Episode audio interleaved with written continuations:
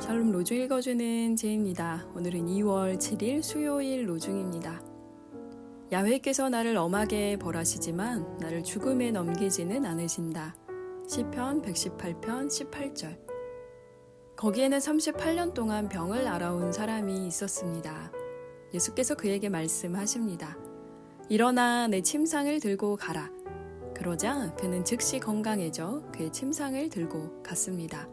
요한복음 5장 5절, 8절, 9절. 주 예수 그리스도시여, 우리의 미래는 당신입니다. 죽음이 아닙니다.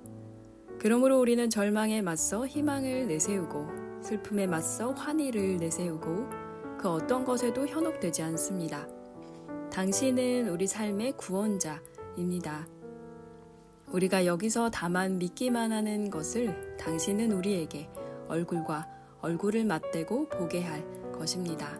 헬무트 골비처 우리의 미래가 되는 주님 붙드는 하루 보내세요. 샬롬 하울람